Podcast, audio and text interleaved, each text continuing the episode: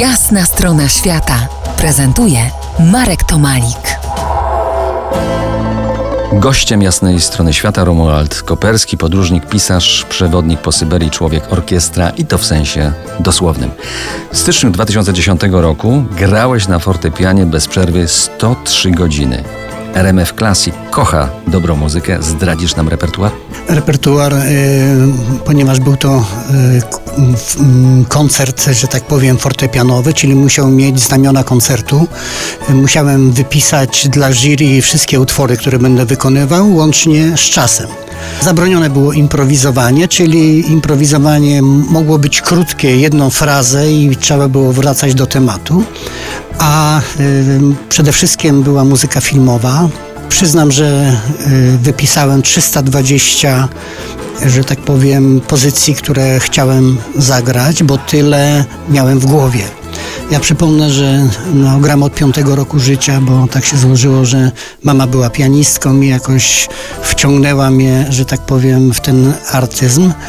W 2010 roku to już byłem dojrzałym człowiekiem i z roku na rok powiększałem ten repertuar. Była to muzyka filmowa, były to standardy jazzowe, była to również klasyka. A z tej muzyki filmowej co pamiętasz? Bo RBF Classic to najpiękniejsza muzyka filmowa. No to o, oczywiście polskie drogi, oczywiście literatura cała polskiego kina, ale także mm, e, Mon River i, i no to, to, co mi od razu tak e, wpada. Ale było tych e, pozycji muzyki filmowej około 30, także musiałem zachować kolejność i mm, po prostu grać. To był najdłuższy koncert fortepianowy na świecie, uhonorowany wpisem do Księgi Rekordów Guinnessa. Grałeś ponad 4 dni i nocy. Czy był ktoś, kto towarzyszył Ci cały czas?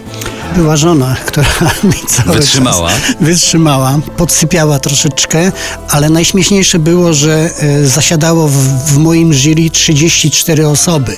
I te 34 osoby były podzielone, e, że tak powiem, na każda, e, dwie osoby musiały siedzieć i każda 4 godziny. I to jury przysnęło. O Także...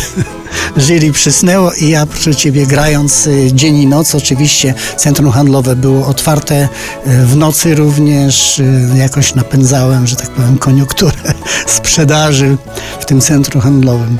No proszę, jaka może być też dźwignia muzyczna marketingu w centrum handlowym.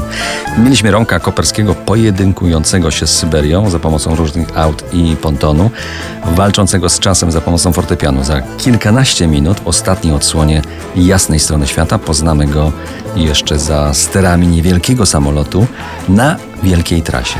Zostańcie z nami po jasnej stronie świata. To jest jasna strona świata w RMS Classic.